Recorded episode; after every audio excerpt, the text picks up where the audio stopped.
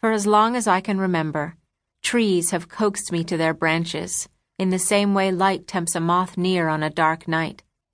My mummy told me that even before I learned to walk, I pushed away from the safety of her arms and crawled alone to a great Encino tree near our thatched roof home. I sat beneath the tree and gazed up at the branches as if their leaves had called to me. As I grew, I pulled myself up among those same branches and stared even higher, hearing new voices. Gabriella, when you climb a tree, it takes you closer to heaven. Mummy encouraged me as each month I climbed still higher. And I believed her. By the time I turned 10, I could climb to the top of any tree, even those that offered me only a few branches.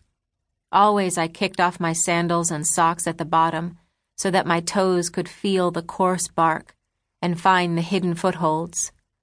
When I crawled very high, higher than even the boys dared, I closed my eyes and reached one hand over my head. If I held my breath and spread my fingers wide apart, I could feel the clouds. The canton where I lived was nothing more than a simple cluster of wood-planked huts that formed a small village, each home joined to the next by roaming children and pecking chickens who ignored boundaries.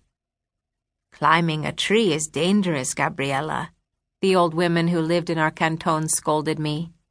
But they worried only because they loved me, and because they wished me no harm. Trees could be dangerous. If you didn't respect them and hold tightly to their branches, you could fall and be hurt. But Mummy knew I respected trees.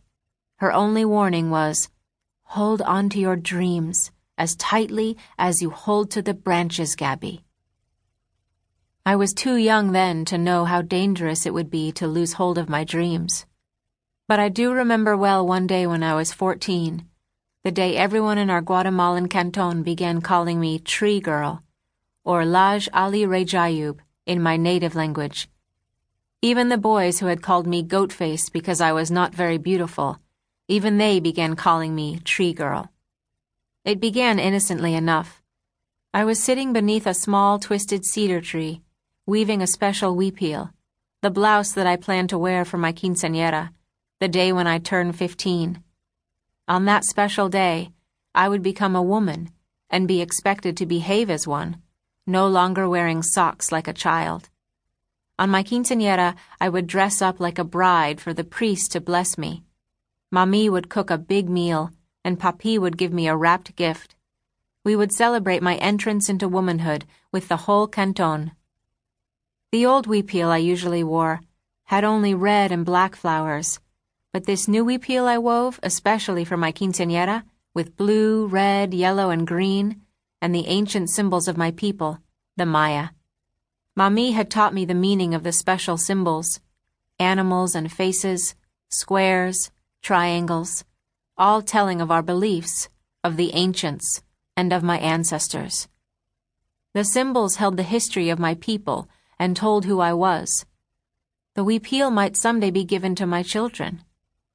To weave the special huipil, I anchored the hand loom to a small cedar tree and leaned back against a waist strap to keep the colorful threads tight and straight while I worked. That's how I was seated when two boys discovered me alone in the forest, a short distance from our canton. I didn't recognize the older boys. They were big, with clumsy steps and glassy eyes. When they kneeled beside me, I smelled on their breath the alcohol we called Boch, a strong fruit liquor made in the cantons. Both boys joked and teased me, their stares making me uncomfortable.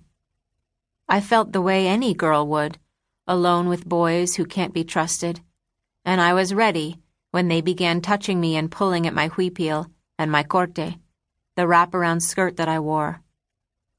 "You're very beautiful," one said. "Quit weaving and give us a little kiss."